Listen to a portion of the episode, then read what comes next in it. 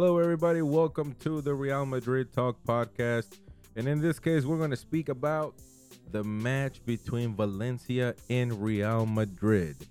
Definitely a match that I was looking forward to see uh, how Real Madrid will react, how Real Madrid would do against a good team, a team that, that a lot of people didn't expect to be where they're at at this moment in the league in La Liga, but now um, you know a match that that a lot of Real Madrid's been been, been wanting to see, and a Real Madrid that showed a lot of character, a lot of um, a lot of mystic, a lot of passion to come back and get this win, to just get the tie alone. And now, of course, Benzema, the hero, once again for Real Madrid, for Madridistas.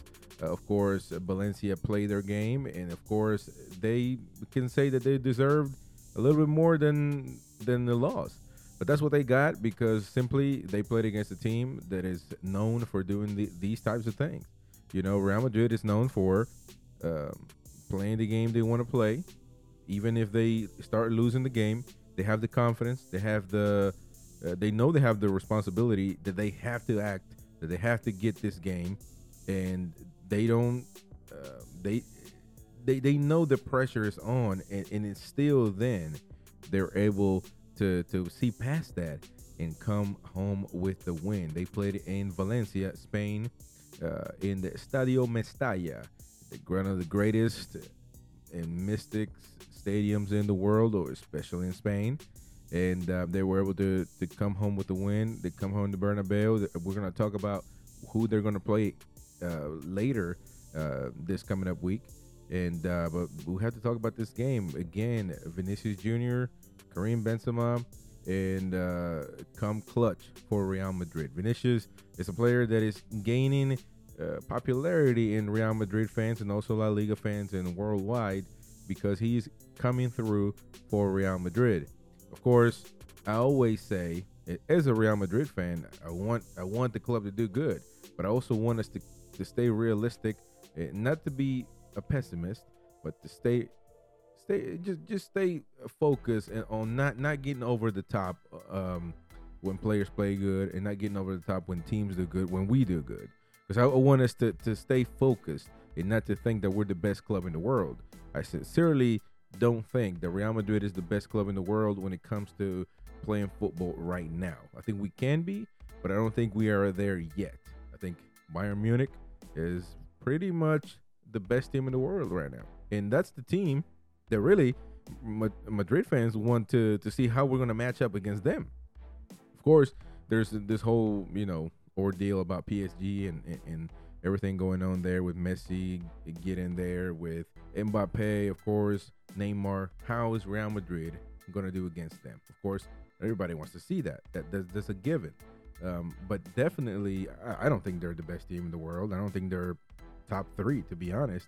Of course, they got the they got the skills, they got the talent, and, you can go you can go about that. Of course, they got Messi, they got all these players, but I, I don't think they're there. Uh, definitely football wise. I mean, we saw against Brujas and and of course and against uh, today's match. I mean, just a poor match by Messi. But focusing on Real Madrid, of course, we want to do good. We want to win a Champions League, and that's why we need to focus on how to beat these big teams that we're gonna face later on in Champions League. And of course, Valencia is a team that's coming up, uh, an important team in Spain, and we have to figure out, you know, of course, how not to suffer with these teams because Real Madrid did suffer a little bit in the beginning. Of course, Real Madrid is going to have the possession. We see, um, I mean, we saw in the game the 62% uh, possession for Real Madrid, 38 uh, for Valencia. Of course, their high percentage is going to be for Real Madrid. We all know this, but we're going to have the ball. It's what we do with the ball that counts. Our pass accuracy, 88% against 78% of Valencia. Fouls, 14 each. Uh, yellow cards, more yellow cards for Real Madrid. And a lot of those came from being defended, running after the ball. I mean, Valencia could have very well scored a, goal or two more, not more than Real Madrid, but definitely uh, maybe the, uh, um, one more goal uh, to their to their stats. And um, my problem with this team is still the defense of this team. I think we still have to do better as defenders. Alaba, Nacho, Militao have to do better. Of course, we're seeing today's lineup was Courtois, Militao, Alaba, Carvajal, and Nacho on the left. It looks like definitely Ancelotti is focusing on putting Nacho on the left side as a left back and David Alaba with Eder Militao as center backs. And that's very important. I think that given the opportunity to Alaba and Militao to get to know each other, to understand how each other play, is very important when it comes to defenders. They have to know each other. They have to know what moves they're going to make, and that's very important. And today again, and actually we saw that they're still struggling with staying focused and understanding each other's moves. A lot of times I saw David Alaba try to cover for Militao and ending up all the way where Carvajal was, and that is simply because they're not synchronized all the way. And that's only going to get better as games go by, as they keep playing together, and that is the right tactic by Ancelotti. He understands that, he understands that he has to do just that. Of course, as we go forward in the lineup, Casemiro and Modric had to leave, as well as Valverde. It wasn't the greatest game for Valverde in my eyes. However, he's a young talent and he's still getting there. He's still growing as a player, and I will give him all the benefit of the doubt. Casemiro, again, great defender and great player to keep the equilibrium of the team, getting in between Alaba and Militao, forming a line of three, defending and making sure that the team doesn't suffer when Madrid is attacking. That is very important. Modric again, of course, he's getting older. He's he's still playing terrific football, and he's coming back from an injury. So they're going slow with him. He had to leave, but I definitely think that he's going to be okay. Also, we have to take in consideration that Kroos is coming soon. He's still injured, but he will come eventually, and we have to figure out where he's going to play, or even if he will come back to play. We got Vinicius Jr. on the left, and I want to specifically stop and talk about Vinicius. He's a great player, and he's doing his thing. And he is a freelance player. All you have to do is put him on the pitch and let him go. He'll figure it out. He's one of the talented players. He will discover the best ways that he can move on the pitch. So there's not many instructions that you can give a guy like that. You just have to let him figure out. However, he can't think that he is the best player in the Liga, that he is one of the best players in the world. He is not, but he could be.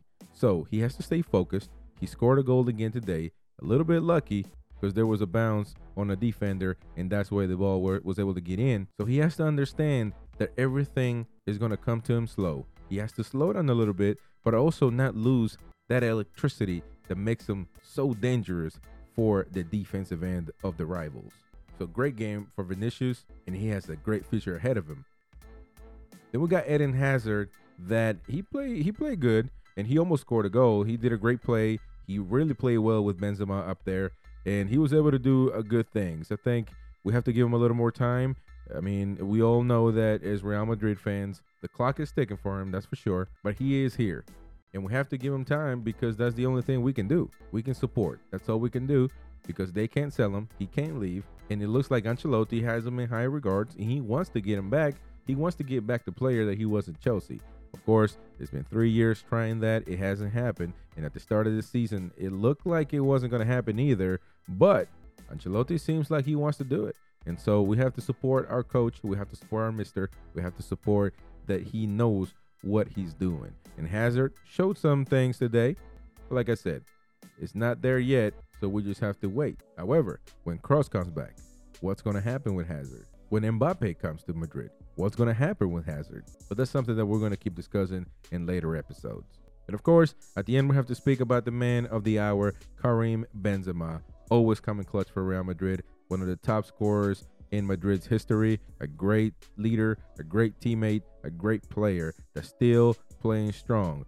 When we speak about Mbappe coming to Madrid, also, we have to speak that he plays in a similar position to Benzema, although it is very adjustable because Mbappe can go to the wing and Benzema stays as a striker. But what do we do if Haaland comes to Madrid? A lot of people are being excited. A lot of Madrid fans are excited that Haaland can come, that he's the future. And sure, he is the future, but the present is Benzema. What are you going to do? There is no alterations when it comes to Haaland or Benzema. Either or can play unless they're going to play with two middle number nine strikers and that's pretty rare in today's football, especially for a club like Madrid. So it's just food for thought for Real Madrid fans. And that is it for this episode, guys. It's a quick episode, just doing a match review of today's game between Real Madrid and Valencia. Thank you so much for listening to the podcast. And of course, feel free to follow us on Twitter at RM Talk Podcast. And of course, feel free to join us on YouTube as well, where we put news videos of the latest on Real Madrid. Pretty interesting stuff as well. So feel free to check it out. And if you like to subscribe, please. And also, we put the clips of the video form of the podcast. Today's episode won't be on there since I'm doing this really late in the United States and I don't have the camera on. But thank you so much again for supporting Real Madrid Talk. Thank you so much again, and we'll see you on the next episode.